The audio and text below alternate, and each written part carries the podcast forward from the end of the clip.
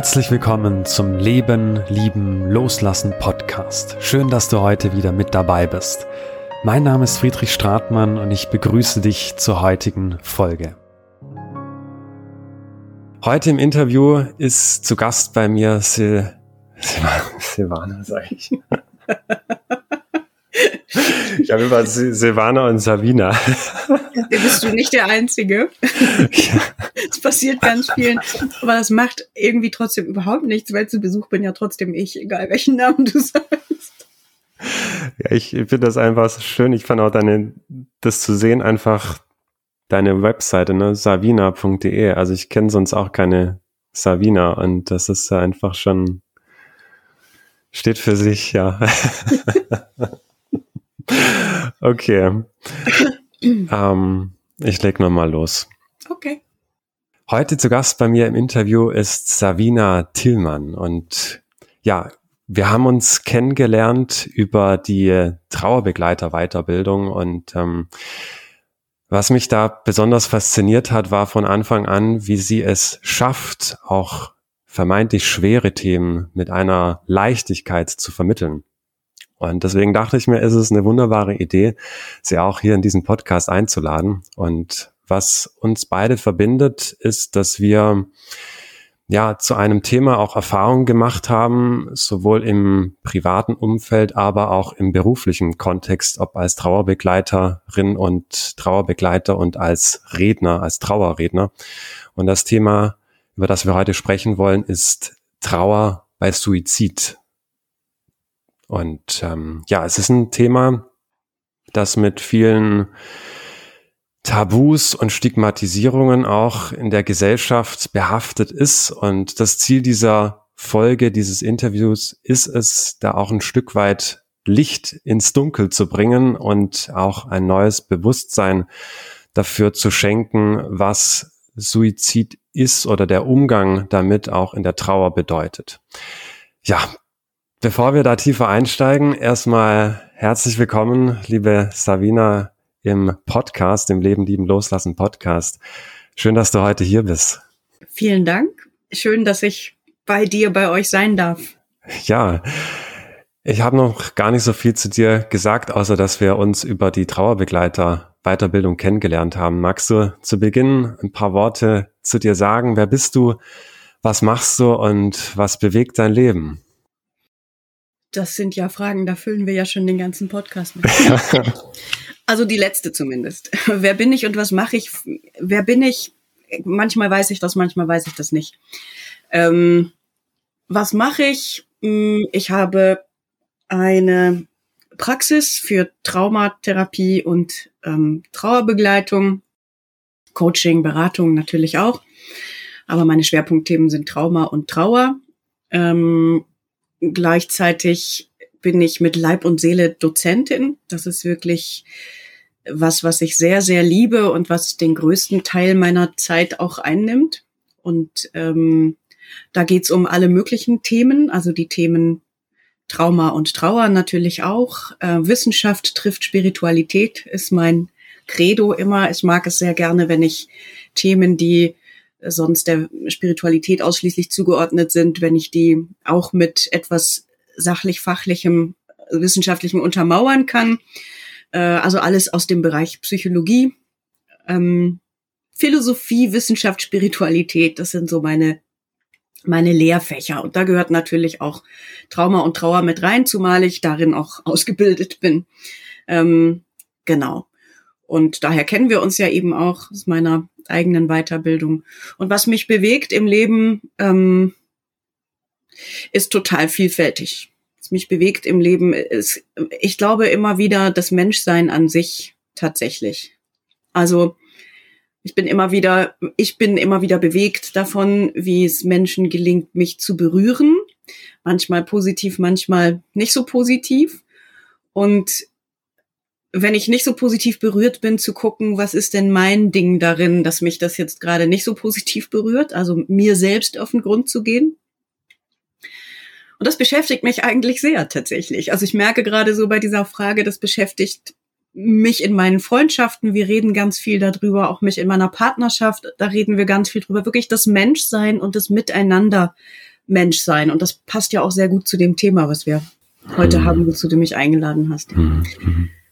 Ja, so ja. in Kürze. Ja.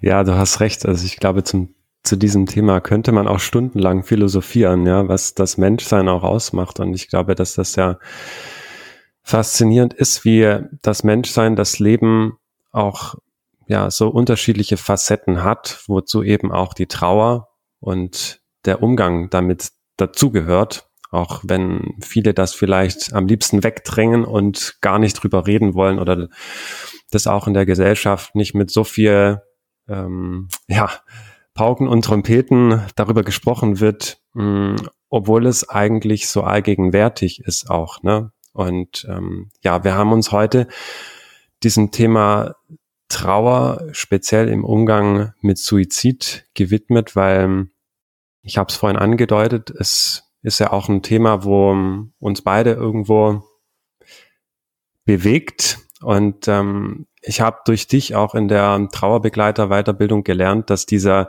Umgang auch mit Trauer nach einem Suizid eine ganz spezielle Komponente nochmal hat. Magst du darüber vielleicht zum Beginn einfach mal sprechen, was macht diese Trauer im Umgang mit Suizid so speziell?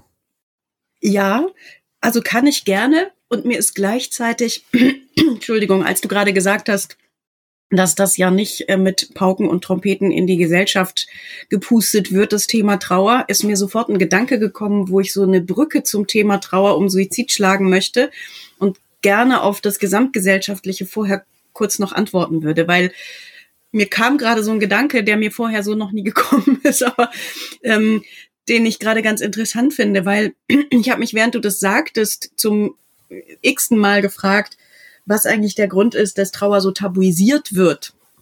Ich meine, so sehr tabuisiert wird, äh, dass ja alles getan wird, dass wir Tod überhaupt nicht mehr erleben. Also natürlich irgendwann selbst schon, aber wenn jemand stirbt, ich habe das gerade mitbekommen, mein Vater ist vor ein paar Wochen gestorben und ähm, das kam relativ plötzlich und dann war ich relativ plötzlich mit all diesen Dingen konfrontiert, die einen da umgeben und ähm, war dann doch erstaunt, wie viele Menschen äh, über Dinge erstaunt waren, wie ich damit umgegangen bin, wo ich dachte, hä, das ist doch total selbstverständlich. Also eben zum Beispiel den Leichnam nochmal zu sehen oder oder. Und äh, da kam ich wie, wie so oft auf den Gedanken, ja Mensch, was ist das eigentlich, diese Tabuisierung? Und grundsätzlich steckt bei uns hinter vielem, vielleicht nicht hinter allem, aber hinter vielem, warum wir das verstecken, dahinter, dass wir den Tod so meiden, weil wir ihn nicht kontrollieren können. Weil wir eigentlich denken, wir müssten alles kontrollieren können. Also wir sind, zumindest in der westlichen Gesellschaft, leben wir in einer Gesellschaft, die viel äh, den Eindruck erweckt, man könne etwas kontrollieren, was man eigentlich nicht kontrollieren kann. Und der Tod ist sozusagen das Unkontrollierbarste.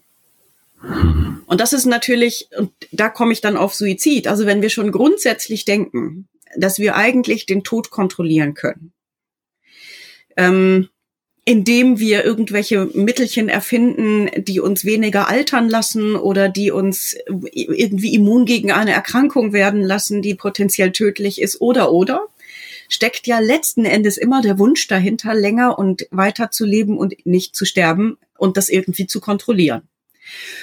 Und bei Suizid hat man quasi komplett die Kontrolle verloren. Als Hinterbliebener. Macht so dieses Gefühl von absoluter Moment. Das hätte ich doch kontrollieren können, oder? Also es gibt Schuldzuweisungen von außen oder man selber hat Schuldzuweisungen an außen, also an Ärzte, die möglicherweise beteiligt waren oder oder. Oder man hat Schuldzuweisungen an sich selber, aber es geht immer um dieses Thema Kontrolle das hättest du doch absehen können, das hättest du doch mitbekommen können, das hättet ihr doch noch ändern können, da hättest du doch noch was tun können. Das sagt man sich selber. Und das ist auch das Stigma von der Gesellschaft. Also so deine Frage, was ist das Besondere an der Trauer bei Suizid, ist eben genau diese Stigmatisierung, die der gleichen Idiotie unterliegt wie grundsätzlich bei dem Thema Trauer, nämlich dass wir denken, wir könnten irgendwie tatsächlich Einfluss nehmen auf äh, Überleben oder Sterben was wir nur sehr bedingt können. Ist natürlich auch eine sehr spirituelle Frage. Warum lässt sich jemand dreimal wiederbeleben und beim vierten Mal stirbt er dann? Wie viel Macht hat man wirklich, jemanden am Leben zu erhalten oder jemanden am Sterben zu hindern? Das sind natürlich große Fragen, die dahinter stecken. Aber es geht letzten Endes um diese Kontrolle und bei Suizid zeigt sich die vermeintlich am offensichtlichsten, dass jemand da nicht richtig genug Kontrolle ausgeübt hat. Und mhm. entweder sage ich mir das selber dauernd oder jemand anderes, sprich die Gesellschaft, vermittelt mir das. Das macht es sehr speziell. Mhm.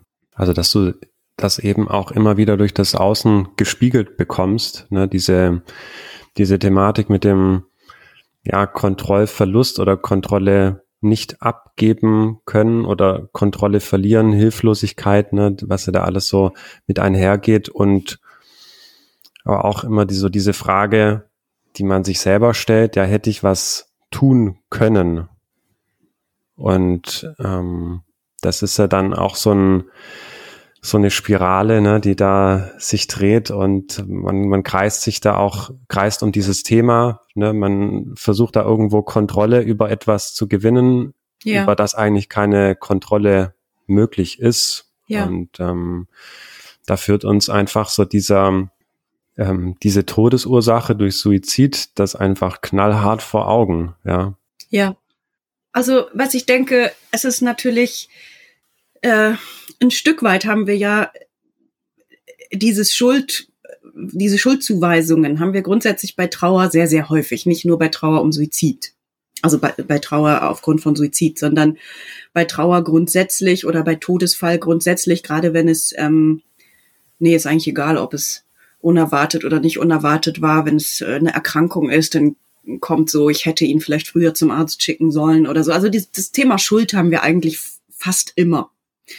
Und es ähm, ein Stück weit ist es ja auch ganz nett für die eigene Psyche, weil es untermauert die Annahme, ich hätte etwas tun können und das untermauert zumindest das Gefühl von Handlungsfähigkeit. Also ich fühle mich nicht so handlungsunfähig und damit so wahnsinnig hilflos und ausgeliefert, wenn ich denke, ich hätte was tun können. Also in dem Moment, wo ich akzeptiere, dass ich nichts tun konnte, ob Suizid oder nicht Suizid, ähm, erstmal wirklich so grundsätzlich. Wenn ich akzeptieren kann, dass ich nicht mehr tun konnte, als ich möglicherweise schon getan habe. Vielleicht habe ich schon zehnmal gesagt, geh doch zum Arzt. Und jetzt mache ich mir den Vorwurf, dass ich es nicht ein elftes Mal getan habe.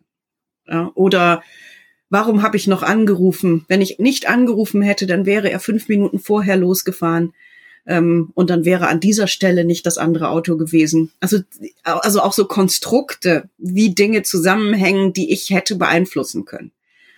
Nicht, wenn ich das zurück ähm, verfolge, dann hat, äh, also dann sind wir bei dem Schmetterlingsschlag, der irgendwo einen Tsunami auslöst. Und in diesem Zusammenhang stellt man sich sozusagen immer selber her, um handlungsfähig zu bleiben. Das ist ja erstmal ein netter Gedanke, dass ich das Gefühl habe, ja super, ich kann handlungsfähig bleiben. Das Problem ist nur, dass ich mich damit meistens in Dauerspiralen drehe. Und bei Suizid ist natürlich das Problem, ähm, dass das gleichzeitig nicht nur von mir selber auf mich gerichtet ist, sondern eben auch noch von anderen Menschen, also Nachbarn oder einfach dem sozialen Netz drumrum, äh, was jetzt der Person, die den Freitod gewählt hat, nicht so nahe stand, aber kannte und sozusagen den Finger, den Zeigefinger auf das nahestehende Umfeld richtet und sagt, na ja, habt ihr das denn nicht bemerkt? Ich finde es auch spannend, dass es unterschiedliche Begrifflichkeiten gibt, um Suizid zu beschreiben. Also ich habe das neulich auch im Kontext gelesen, die unterschiedliche Bedeutung, die auch mitschwingt mit ähm, den Begrifflichkeiten, die damit auch assoziiert werden. Also du hast eben von Freitod auch gesprochen, es wird auch ja von Selbstmord gesprochen ähm, oder eben Suizid. Und ähm, ich finde das spannend, wie auch jede, jede Begrifflichkeit auch mit einer anderen, ja, äh, mit einer anderen Energie, mit einer anderen Schwingung auch oder einem, einer gewissen Bewertung vielleicht auch einhergeht. Also ein Selbstmord ist ja irgendwo so eine Verurteilung. Es ist ein Mord, ist ja irgendwie ein gewaltsamer Akt, ja. Ähm, bei Freitod ist es vielleicht auch dieses, ja, ein gewisses Ideal oder idealistische, ne, hat sich dafür entschieden oder vielleicht sich geopfert, wie auch immer, ja, und ähm, Suizid wirklich so dieses, ja, es ist, was es ist, irgendwo, ne, also ich fand es spannend, so diese, das, also was es einfach macht, weil ich habe das ja früher auch so ähm, gemerkt, irgendwie überhaupt fiel es erstmal schwer, den Begriff auszusprechen, ja, darüber zu sprechen, ähm, was da passiert ist, weil es direkt ähm, du weißt nicht, was löst es in den Köpfen der anderen aus. Ne? Und ähm, das finde ich so faszinierend, wie es einfach da auch so unterschiedliche Begrifflichkeiten gibt, bei denen wahrscheinlich jeder auch was anderes dazu denkt. Aber ja. ja. Also das eine ist natürlich, dass es ein bisschen drauf ankommt, mit welchem Blick gucke ich drauf. Und dadurch verändert sich das, wie ich etwas beschreibe. Also wie du gerade so schön gesagt hast, Suizid, es ist, was es ist. Das heißt, dieser Begriff ist wohl am neutralsten. Freitod ähm, wäre eher ein, ein Blick darauf, der nicht so sehr die Psychologie oder vielleicht auch die Psychopathologie da drin beschreibt. Weil natürlich, wenn ich den Tod wähle, also sich, also zu töten, ob sich oder einen anderen Menschen, und wenn ich das jetzt aus der psychologischen Sicht betrachte, ähm, sich oder einen anderen Menschen zu töten, ist ein sehr aggressiver Akt. Also aggressiv, wenn ich jemand anderen töte, autoaggressiv, wenn ich mich töte. Und das hat eine gewisse Pathologie. Also wie hoch muss eine Emotion in mir sein, sei es Verzweiflung, sei es Auswegslosigkeit, was auch immer, dass ich, dass ich zum größten autoaggressiven Akt greife, den es gibt. Und dann würde ich von Mord sprechen, eben Selbstmord.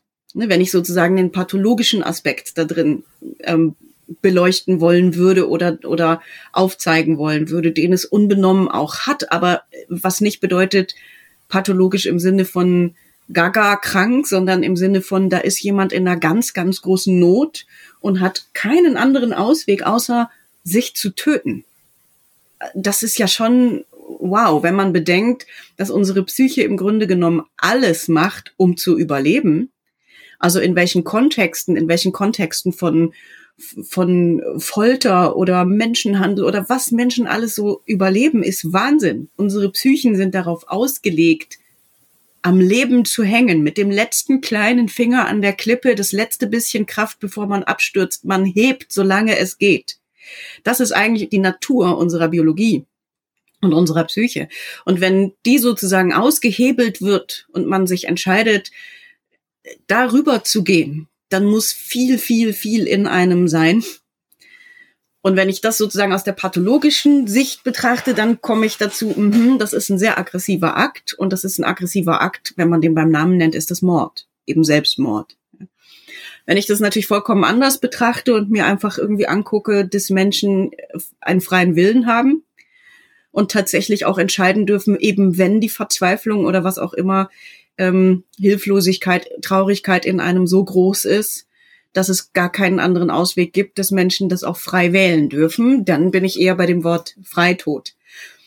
Und ich glaube, fast schon egal, welches Wort du wählst, weil du gerade sagtest, was in den Köpfen der Menschen dann passiert, fast schon egal, welches Wort du wählst, was ich ganz oft höre von Angehörigen ähm, von Menschen, die sich suizidiert haben, ist, dass die ähm, neben also es sind ja keine Schuldzuweisungen, die offen ausgesprochen werden häufig, sondern du siehst den anderen ja anders, die jetzt gerade denken, aha, da hat sich der Sohn, die Schwester, was weiß ich, suizidiert, hm, haben die gar nicht gemerkt. Das siehst du denen an, auch wenn sie es nicht unbedingt aussprechen. Manche tun das vielleicht, aber die meisten denken das eher und sind so komisch verhalten.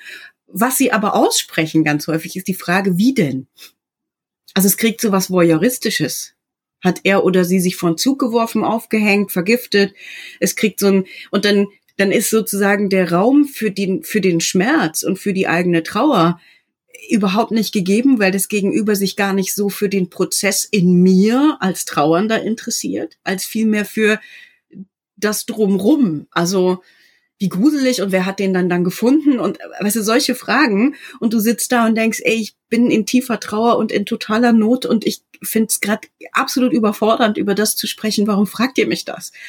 Und das zum Beispiel ist bei anderen Todesursachen also da fragen die Menschen vielleicht sowas wie, oh, war er krank? Oder ne, wenn man jetzt einfach sagt, jetzt mein Vater ist gestorben zum Beispiel, war der schon alt, war der krank? So, solche Fragen kommen dann schon, aber da interessieren so Details niemanden genau, wollen die gar nicht wissen. Wenn man da Details erzählt, überfordert das die sogar meistens.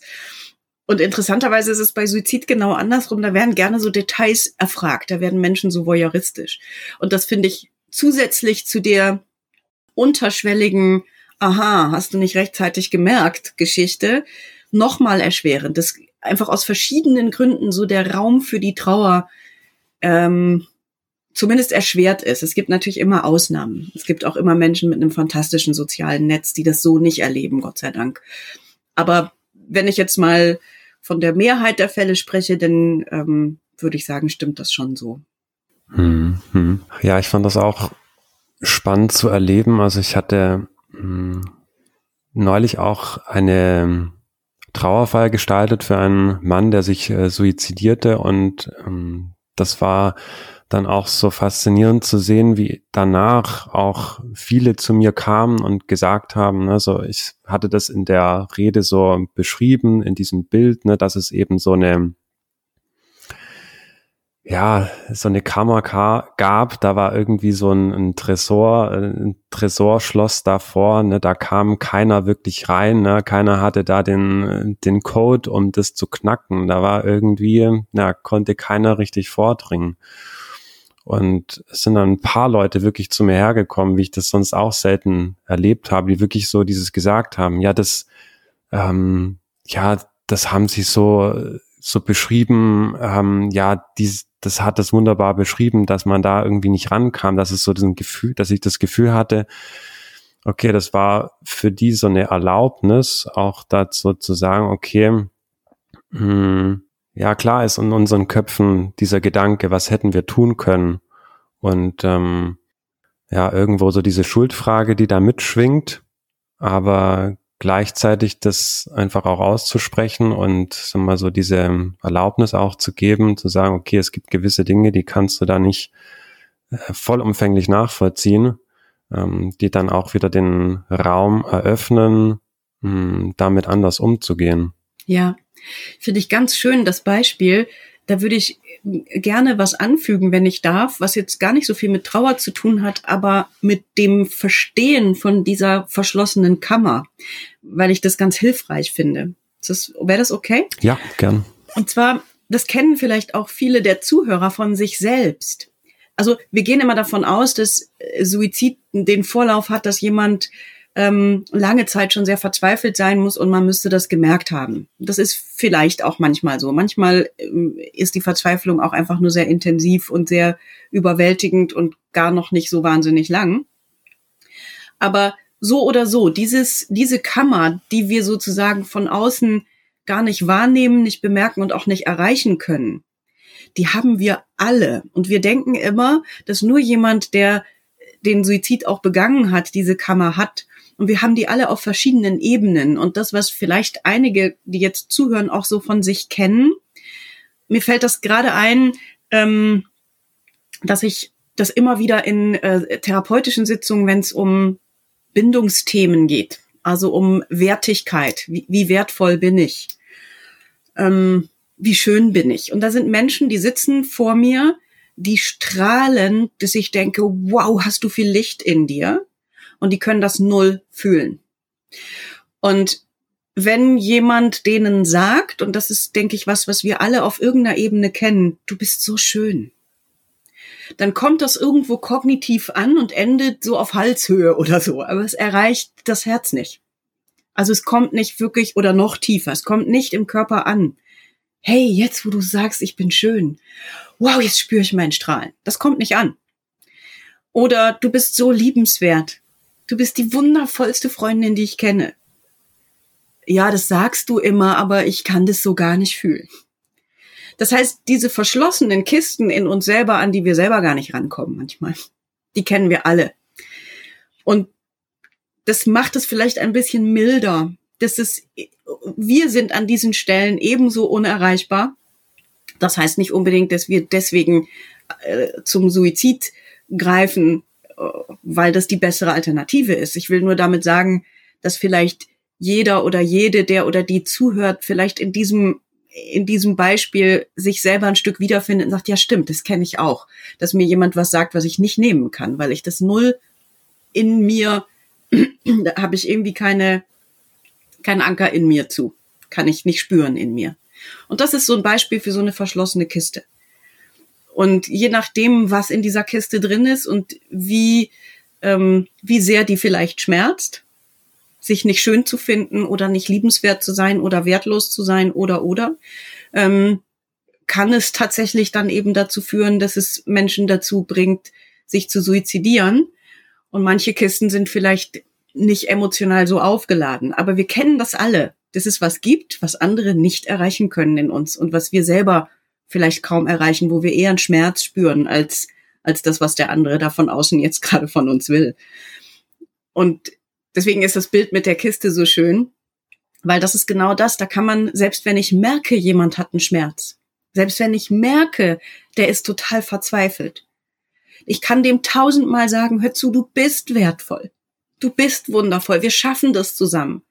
Unsere Liebe wird es tragen. Ich kann das sogar merken, wahrnehmen und verändern wollen. Aber wenn es diese verschlossene Kiste ist, kommt es nicht an. Und dann habe ich wie keine Chance. Dann gibt es nichts, was ich tun kann. Weil das kann jeder Mensch nur in sich selbst lösen. Das ist das, was man mit Therapie landläufig versucht zu tun. In den meisten Fällen klappt's auch. Ähm, aber das ist, das ist was, was man von außen gar nicht lösen kann. Also da kann mir jemand 20 Mal sagen, du bist die Schönste und die Schönste, wenn ich in den Spiegel gucke und finde das überhaupt nicht dann kann der das tausendmal sagen. Und wenn mir dann was geschieht oder ich mich suizidiere, dann macht der sich den Vorwurf und sagt, ich habe es nicht oft genug gesagt. Und das ist einfach nicht die Wahrheit. Hm. Ja, du hast gerade eben angesprochen, es gibt Wege in diese, in diese Box, in diese Kammer reinzukommen oder äh, vorzudringen. Das ist aber etwas, was jeder für sich dann ähm, finden darf oder den Weg ja. gehen darf. Also zu entscheiden, okay, sich da vielleicht auch Hilfe zu holen. Also weil zum Beispiel mh, hm, nach einem nach einem Suizid auch so diese diese Fragen, ja, bin ich wertvoll, bin ich liebenswert, ähm, in einem ja auch hochkommen oder dass es ja auch daraus eine neue Box oder eine neue Kammer entstehen kann, ähm, du hast das Gefühl, okay, ähm, ich bin nicht liebenswert, ne, deshalb ist er von mir gegangen oder mhm. ich fühle mich, fühle mich verlassen. Ähm, da ist vielleicht auch eine Wut dabei, ja, warum hast du mich im Stich gelassen? Und ähm, das kann ja dann auch wieder so eine, so eine eigene Kammer wieder kreieren. Ja. Wie ist denn jetzt da ein Weg, da reinzukommen, da vorzudringen oder vielleicht diese Kammer auch gar nicht so groß werden zu lassen? Das ist eine ganz schöne Frage. Ähm, also ganz grundsätzlich dringen wir zu diesen Kammern immer nur vor über Nabelschau, nenne ich das. Also äh, sich mit sich selbst zu beschäftigen. Und äh, ständige Selbstvorwürfe oder sich Schuld zuweisen, meine ich nicht mit sich selbst beschäftigen sondern ich meine tatsächlich die darunter liegenden Ebenen. Das kann man alleine machen, aber ich glaube, für die meisten Menschen ist es ein bisschen leichter, wenn sie das in Begleitung tun, also therapeutischer Begleitung in dem Fall, ähm, dass ich den Blick auf diese Kammern richte. Also der wesentliche Punkt ist, also gerade bei Verlust durch Suizid, dadurch, dass wir viel in Selbstvorwürfen neue Kammern anlegen, wie du es gerade so schön gesagt hast, ähm, und selbst Schuldzuweisungen und so, ähm, sich zu verzeihen. Und mir verzeihen kann ich immer nur, wenn ich wirklich gucke, was ich mir eigentlich verzeihen möchte. Und in der Regel, ich, ich also wenn ich jetzt jemandem zehnmal gesagt habe, geh doch zum Arzt. Und der ist zehnmal nicht zum Arzt gegangen. Und dann ist er irgendwann mal zum Arzt gegangen und dann kam raus, die Erkrankung ist so weit fortgeschritten, da gibt's nichts mehr und daraufhin suizidiert er sich. Dann könnte bei mir so die Dauerschleife sein, ich hätte weiter drauf dringen sollen, dass der zum Arzt geht. Wenn ich jetzt das Verzeihen mir angucke, und die Auseinandersetzung mit mir selbst, dann geht's nicht um diese Schleife, ist wirklich das, was ich verzeihen möchte, mir selbst, ist es wirklich die Tatsache, dass ich nicht zum 101. Mal gesagt habe, geh zum Arzt? Ist es das? Geht's darum? Oder geht's eigentlich um was ganz anderes? Also geht's eigentlich um eine ganz andere, tiefere Ebene unserer Beziehung, wo vielleicht irgendwas so war, dass ich mit mir selbst nicht ganz zufrieden war. Ich habe das gerade beim Tod meines Vaters bemerkt. Es gibt so Wellen, in denen ich finde, oh, mein Papa ist nicht mehr da. Aber jenseits von diesen Wellen habe ich alles geklärt mit ihm. Und ich merke, das macht einen riesen positiv Einfluss auf die Trauer, weil ich mir nichts zu verzeihen habe. Und also wenn ich sozusagen auf tiefere Schichten gehe, dann fallen mir Sachen ein, die ich irgendwie blöd gemacht habe und so. Und da habe ich ihn um Entschuldigung gebeten. Ich habe ihm gesagt, dass ich ihn liebe. Ich habe alles, was man so äh, landläufig am Ende findet, Mist hätte ich doch, das habe ich erledigt. Und ich merke, das macht riesigen Unterschied. Und genau um diese Elemente geht es. Es geht nicht um die Elemente, um die sich's dann dreht. Hätte ich ihn doch zum 101. Mal. Oder hätte ich doch, als er mich neulich Nacht angerufen hat und gefragt hat, ob ich Zeit habe, hätte ich da doch Ja gesagt. Dann hätte er sich ganz bestimmt nicht umgebracht. Quatsch. Ja. Also wirklich hinzugucken, was möchte ich mir eigentlich verzeihen? Weil auf welcher Ebene liegt denn das, dass ich vielleicht da die Not nicht rausgespürt habe? Vielleicht war da noch was anderes zwischen uns, was ungeklärt ist. Also da geht's wirklich um Nabelschau, um gucken, was ist tatsächlich das, was es zu verzeihen gilt und dann ähm, in dieses Verzeihen zu gehen. Also, ähm, aber dafür ist wirklich der erste Schritt genau nachzugucken, alles genau aufzudröseln und zu gucken, um was geht's eigentlich. Und in der Regel geht's nicht um dieses, das schützt uns, dass wir uns dauernd im Kreise drehen, um die letzten Tage oder Wochen, schützt uns davor eben genau das alles aufzudröseln. Das ist auch nochmal ein Schutzmechanismus. Hm, hm. Ja, ja, wirklich so an diese Essenz zu kommen, an die Wurzel ähm, hinter dem offensichtlichen Thema, also was da in genau. dem Gedankenkreis wirklich so an diese Essenz zu kommen und zu merken, okay, da gibt es vielleicht noch ein, ein tieferes Thema, was da drunter liegt. Und ähm, ja, die Ursache ist letztendlich dann oder de, der Punkt zum Ansetzen dann. Ja, und weißt du, wenn ich, wie du das vorhin gesagt hast, das Beispiel, ich bin nichts wert oder ich bin nicht so viel wert und deswegen hat er sich das Leben genommen. Ähm, das kann ich ja nur denken, weil irgendwo in mir es diese Box von ich bin nichts wert schon angelegt gab. Wenn das etwas ist, was ich null in Zweifel ziehe, dann wird das bestimmt nicht der Glaubenssatz sein, den ich daraus entwickle, sondern dann gibt es wahrscheinlich einen anderen. Ja. Und das, was sich sozusagen daraus entwickelt, ist das, was sowieso schon irgendwie als kleine Box angelegt ist. Und je mehr ich mir sozusagen von meinen eigenen Boxen rechtzeitig angucke, desto möglicher, ich will nicht unbedingt sagen leichter, aber desto möglicher ist es, dann auch ähm, mit Suizid umzugehen im Sinne von, das hat mit mir nichts zu tun. Also ich, selbst wenn jemand sich, also zu mir sagt, hör zu, wenn du dich von mir trennst, bringe ich mich um. Das gibt es ja. Ne? Und es gibt auch, dass Menschen es trotzdem nicht mehr aushalten in der Beziehung und sagen, dann mach doch, ich trenne mich. Und derjenige bringt sich tatsächlich um. Da könnte man ja jetzt eine kausale Verknüpfung aufstellen und sagen, na ja, aber jetzt ist es ja klar, weil du dich getrennt hast. Und das ist nicht wahr.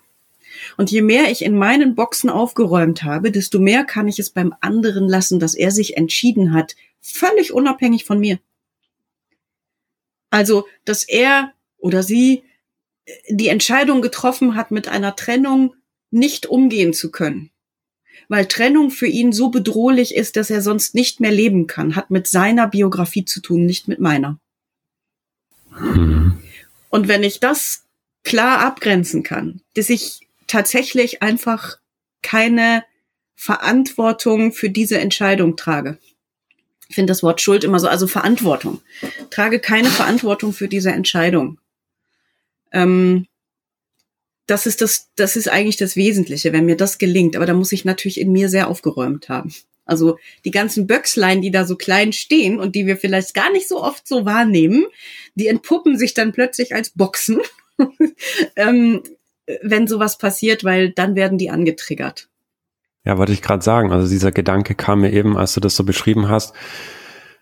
Das hört sich so an, als ob also diese Boxen ja schon immer da sind oder schon angelegt sind und durch diesen Suizid oder den Trauerfall werden die nochmal anders ins Bewusstsein gespült genau. quasi. Genau. Das heißt, jetzt sind sie da und du musst dich damit auseinandersetzen, ob du willst oder nicht. Und genau.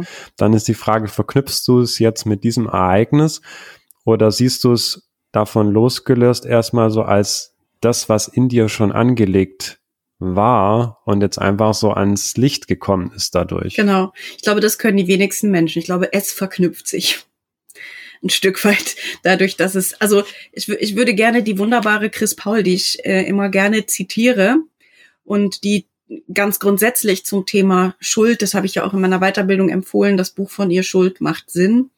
Ähm, also alles von Chris Paul kann ich wirklich wärmstens empfehlen. Und ähm, die hat mal in einem Vortrag, in einem Online-Vortrag ein ganz tolles, den gibt es übrigens auch auf YouTube, kann ich auch empfehlen. Wenn man einfach mal Chris Paul äh, Schuld oder so eingibt bei YouTube, dann kommt man da auch drauf. Ähm, die hat ein sehr schönes äh, also Bild, sie hat tatsächlich auch ein Bild, eine Collage gezeigt, aber ein sehr schönes geistiges Bild gemalt, wo wir ähm, mit den Verrücktheiten des Lebens relativ gut umgehen können. Die Verrücktheiten des Lebens heißt, das läuft nicht alles knack, glatt, man streitet sich auch mal, man ist sich gram, man versucht vielleicht nicht gram aus dem Haus zu gehen oder ins Bett zu gehen, aber manchmal klappt es trotzdem nicht und dann ist man sauer und also so, das ist irgendwie normal. Das heißt, die Verrücktheiten des Lebens und die Unstimmigkeiten des Lebens, diese kleinen Böckschen, werden immer mal wieder zwischendurch ein bisschen angetriggert, aber irgendwie können wir die gut in unser Leben integrieren. Das ist in den meisten Fällen irgendwie gut damit lebbar. Und wenn dann sowas geschieht, wie sie nennt das ein Schlamassel, also irgendetwas, was sozusagen ähm, so groß ist, dass eben so, ein, so eine Box besonders angetriggert wird, dann können wir plötzlich mit dem, was vorher Normalität war, das können wir plötzlich nicht mehr in uns sortiert verarbeiten und akzeptieren. Es ist eigentlich genau das gleiche wie vorher. Nur dadurch, dass jetzt was passiert ist, kriegt das eine Größe, die in uns alles zusammenfallen lässt. Und die eben genau diese Boxen mit dem Ereignis verknüpft. Und ich weiß gar nicht, ob man, also ich, wenn man sehr aufgeräumt ist, verknüpft man das nicht, aber dann hat man ja auch diese Böckchen nicht mehr. Also ich weiß gar nicht, ob das überhaupt funktioniert. Ich glaube, dass das automatisch passiert. So erlebe ich das zumindest bei Klienten und so habe ich es auch bei mir äh, offen gestanden immer erlebt, dass ich dass sich das von selbst verknüpft hat und ich erstmal in solchen blöden Dauerschleifen hing. Und da alleine rauszukommen, finde ich sehr, sehr herausfordernd. Ja.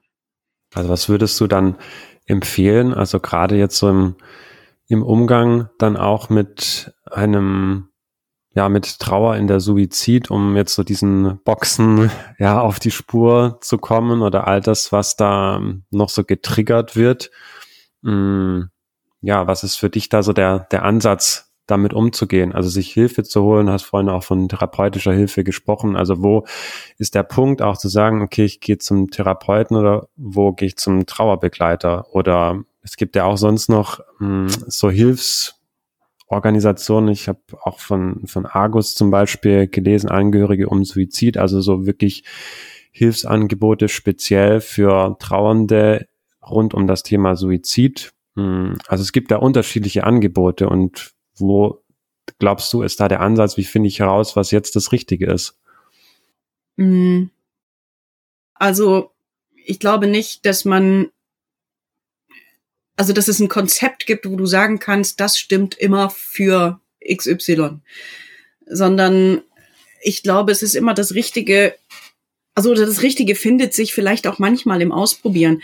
Es hängt ein bisschen davon ab, weißt du, wenn ein Mensch zum Beispiel schon prozesserfahren ist, sage ich, sage ich dazu. Also vielleicht hat der schon ein paar Retreats gemacht, meditiert viel, ähm, ist sozusagen mit inneren Prozessen vertraut oder hat schon in früheren Jahren mal eine Therapie gemacht oder hat schon Coaching ähm, gemacht, dann kennt der oder die ja auch schon so Prozessarbeit. Dann ist es was anderes, als wenn jemand das noch nie gemacht hat.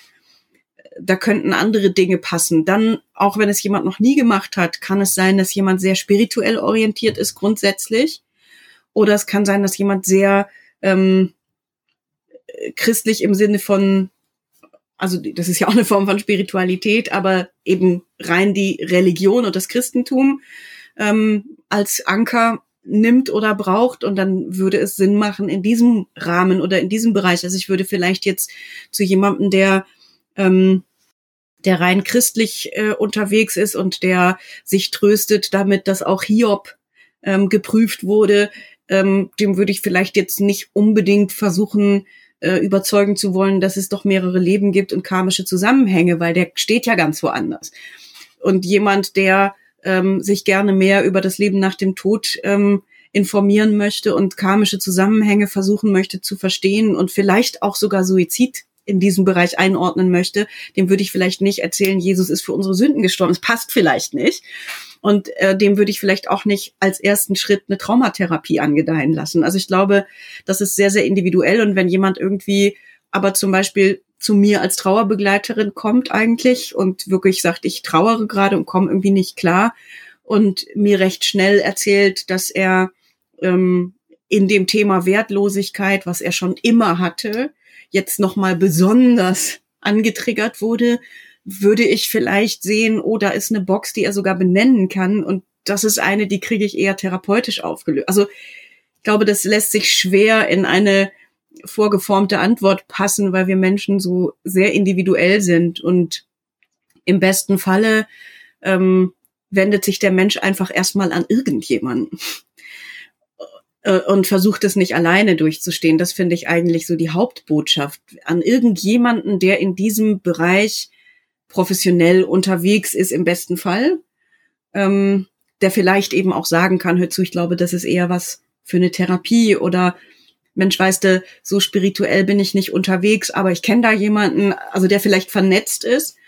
Ähm, aber grundsätzlich geht natürlich auch sich an Freunde zu wenden und mit denen zu philosophieren. Also grundsätzlich nicht alleine zu bleiben damit. Das finde ich eigentlich so das Credo Nummer eins. Ja, ja, ich glaube, da schließt sich vielleicht auch der Bogen zum Anfang. Also, dass es einfach auch gut tut, mit Menschen sich darüber zu unterhalten, wo eben nicht dieses Stigma oder diese, genau. dieses Gefühl von, okay, das Thema ist tabu, dass das nicht präsent ist, sondern du das, dass du dich in ein Umfeld begibst oder auf Menschen zugehst, die Hilfe holst, wo du wirklich dann auch so sein kannst, ja, ja. wie du bist und das Gefühl hast, du wirst jetzt nicht in irgendwie nicht bewertet. Bewertet, in eine Schublade geschoben, sondern du kannst dem ganzen Raum geben, dem Prozess, all das, was da da ist.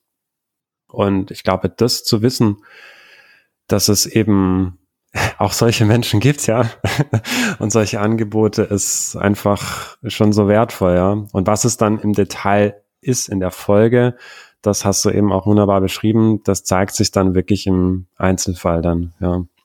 Ja, ich meine, ich, im Zeitalter von Internet und Technik gibt es natürlich auch immer irgendwie Selbsthilfegruppen, Angebote, Foren, irgendwas, wo man vielleicht auch erste Kontakte finden kann, die eben nicht wertend sind. Entweder weil sie das selber erlebt haben, weil sie Angehörige sind oder einfach weil sie in diesem Forum sind, um unterstützen zu wollen und weil sie nicht werten. Ähm, dann bin ich auch immer wieder erstaunt, dass Menschen, von denen man das nicht angenommen hat, aus dem eigenen Umfeld völlig anders reagieren. Also im positiven Sinne. Also wo man denkt irgendwie, ja, meine spießige Nachbarin, der brauche ich das gar nicht erzählen. So, und am Ende ist die spießige Nachbarin, die, die ähm, einmal der Woche, einmal in der Woche Händchen haltend neben einem sitzt und total wertfrei zuhören kann. Also, dass man auch mh, die Offenheit behält, auch bei manchmal wirklich Schlägen unter der Gürtellinie, ähm, nicht zuzumachen sondern im besten Falle das beim anderen lässt und sagt, mh, das ist sein Thema, dass der damit nicht umgehen kann. Das hat mit mir nichts zu tun und davon muss ich mir meine Trauer nicht kaputt machen lassen. Und nicht in so eine, Versch also man verschließt sich dann gerne, weil man irgendwie dreimal eine blöde Erfahrung gemacht hat und dann geht irgendwie alles zu. Und das ist schade, weil man manchmal an den interessantesten Ecken äh, eine Offenheit und eine ähm, und eine Herzenswärme und eine Wertfreiheit äh, erfährt, wo man das überhaupt nicht für möglich gehalten hätte. Und diese Chance würde man sich nehmen. Ähm, man hat nicht, also man wird stigmatisiert, aber man hat dieses Stigma gar nicht. Es gehört einem gar nicht. Also ich kann nichts dafür, wenn jemand anderes das tut. Und ich habe ein Recht drauf, das zu teilen und teilen zu wollen und nach Menschen zu suchen, mit denen ich das teilen kann. Also vielleicht auch so diese, dieses Verzeihen oder diese Nachsicht auch mit, mit anderen zu entwickeln. Also ich meine, da, das fällt ja auch manchmal schwer. Also wenn dich jetzt wirklich so ein, ein Satz da tief trifft, ne, zu sagen, okay, er weiß es eben nicht anders. Also das dann zu sagen, ist ja auch schon mal ein Prozess, ich sag mal, da dahin zu kommen, ne? Aber so letztendlich irgendwo, naja, ich glaube, es fällt eben vielen Menschen schwer, da die richtigen Worte zu finden oder überhaupt damit umzugehen. Ne? Und ähm, da dann die Offenheit aber auch zu bewahren, wie du es eben gesagt hast, ne? Also finde ich, finde ich auch einen schönen, einen schönen Blickwinkel, ne? Sich da nicht zu verschließen und von der Welt abzukapseln, sondern zu sagen, okay, mh, hm, ich verschließe mich nicht, sondern ich suche mir dann eben auch diese Menschen, die, wo, die mir gut tun. Ja. ja oder? Das ja. hat auch mit der Sichtweise zu tun. Also das schließt jetzt nochmal den Kreis zum Anfang, dass ich das Menschsein an sich so spannend finde. ähm, mit, mit der Sichtweise bin ich in der Position, ähm, ja, das Wort Opfer ist so ein bisschen ein blödes Wort, weil das so äh, auch wieder stigmatisiert, aber bin ich so in der Sichtweise oder bleibe ich in der Sichtweise nichts äh, tun zu können? Oder kann ich was tun? Und was ich tun kann, ist tatsächlich eben meinen Mitmenschen äh, mit Mitgefühl zu begegnen und es schließt sich auch der Kreis zu dieser Nabelschau. Also wenn ich das jetzt ganz unverschämt und frech finde, dass die mich nach Details fragen und mich das total triggert, ähm, und ich innerlich in der Lage bin, vielleicht nicht während dieses Gesprächs, aber vielleicht am Abend des Tages, in dem mir das passiert ist, innerlich einen Schritt zurückgehe und mich selbst beobachte und mich selbst frage, bevor mir dieser Schicksalsschlag widerfahren ist, wenn mir jemand erzählt hätte, ähm, mein Partner hat sich das Leben genommen, was wäre mein inneres Bild gewesen? Was wären meine Vorurteile gewesen und was hätte ich für Fragen gestellt? Und wirklich im Großteil der Fälle bin ich, wer ohne Schuld ist, werfe den ersten Stein, bin ich nicht frei davon, auch irgendwie den ein oder anderen Gedanken möglicherweise hätte haben, gehabt zu haben können, ähm, der dem anderen wehgetan hätte. Und wenn ich mir mhm. das eingestehe, und das ist, glaube ich, das, was ich meine mit dieser Selbsterkenntnis, wenn ich mir das eingestehe, dann wird es weicher.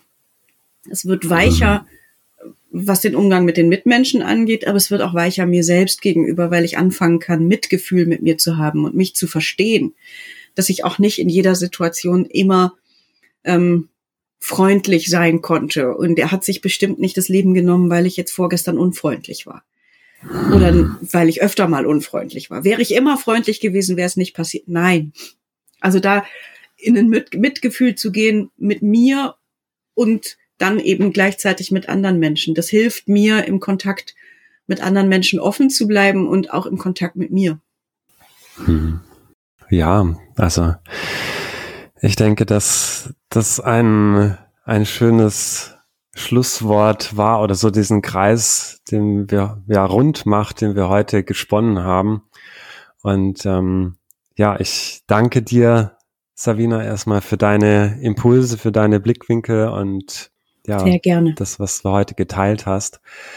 Ich habe abschließend noch eine Frage, die ich gerne meinen Interviewgästen stelle. Du hast ja vorhin auch mitbekommen, als Redner spreche ich gerne in Bildern und Symbolen. Wir haben viel über Boxen und Kammern heute gesprochen. Ähm, meine Frage an dich ist, welche drei Symbole repräsentieren dich als Savina? Was ja, steht für dich drei Symbole? Also ganz spontan, was mir als allererstes eingefallen ist, gerade war, das erste war ein vierblättriges Kleeblatt, das zweite war eine Sonne und das dritte ein Herz. Und nachdem das kam, habe ich mir überlegt, was der Grund sein könnte. Und ich glaube, das ist ähm, wirklich sehr passend. Also ich habe das Gefühl, ich bin ein Kind des Glücks.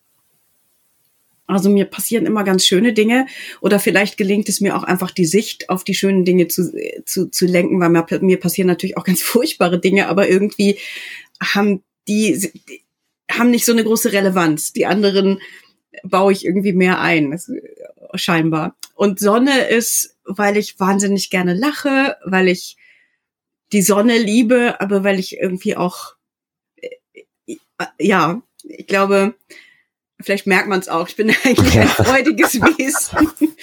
Und Herz, ja, wenn man mich als Vierjährige gefragt hat, was willst du denn später mal machen, wenn du groß bist? Das ist eine idiotische Frage, gell, für Kinder. Macht man aber ja immer noch, das, was willst du mal? Ich wollte nicht Feuerwehrfrau werden, sondern ich habe immer gesagt, Liebe schenken. Das habe ich als Kind schon gesagt, das habe ich in der Pubertät nochmal überdacht, kam auf selbe Ergebnis und habe zwischenzeitlich auch Seminare ähm, konzipiert zum Thema, wie kann man eigentlich Liebe mehr in diese Welt bringen. Und da passt dieses dieses Herz, glaube ich, ganz das gut. Das waren spontan drei Symbole, über die ich noch nie nachgedacht habe. Danke für die Frage, sehr schön. Ja, wow, ich habe, glaube ich, bisher noch nie so schnell eine Antwort gekriegt. Also das war echt, das war echt wie so aus der Pistole geschossen. Und ähm, ja, auch die, die Erklärungen oder Erläuterungen, die du gebracht hast, also toll, ja, wunderbar. ja, hast du abschließend noch Worte, die du den Hörerinnen und Hörern mitgeben möchtest für heute?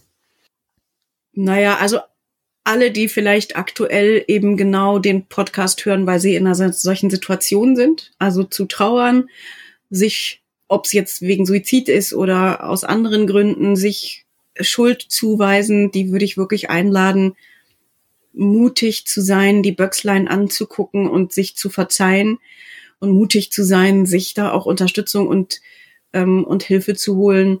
Ähm, ja, um nicht mit diesem Gefühl von Schuld und Verantwortung weiter durchs Leben gehen zu müssen. Es ist tatsächlich, und ich weiß immer nie, wer diese Frau, ich vergesse immer den Namen dieser Frau, die das Zitat gebracht hat. I went all the way to hell and back and let me tell you, it was wonderful. Also zu Deutsch, ich ging den ganzen Weg zur Hölle und zurück und lasst mich euch sagen, es war wundervoll. Damit ist natürlich nicht der Moment gemeint, in dem man in der Hölle ist, aber wenn man diese Boxen auflöst, ähm, entsteht daraus im Nachhinein ein Reichtum und eine Erweiterung des eigenen Seins, äh, die wirklich äh, ihresgleichen sucht. Und das lohnt sich. Und da mag ich gerne alle ermutigen, die vielleicht sich noch nicht getraut haben. Ja. Und danke dir für das schöne Gespräch. Ja, ich danke dir, Savina, für das schöne Gespräch und das tolle Schlusswort. Ähm, ja, danke dir, danke für deine Arbeit und danke für dein Sein. Ja, das war das Interview mit Savina Tillmann. Mehr zu Savina und ihrer Arbeit erfährst du auch auf ihrer Webseite savina.de. Alle Links zu ihr findest du auch in der Podcast-Beschreibung. Wenn dir diese Folge gefallen hat, dann lade ich dich herzlich ein, diese Impulse auch mit anderen Menschen in deinem Umfeld zu teilen, wo du das Gefühl hast, Mensch, das würde ihnen auch gut tun, gerade in einer Situation der Trauer durch einen Suizid. Ich danke dir, dass du bis zum Schluss zugehört hast und dir selbst auch dieses Geschenk heute gemacht hast. Es ist schön, dass es dich gibt und erinnere dich daran, Frieden beginnt in dir. Alles Liebe, dein Friedrich.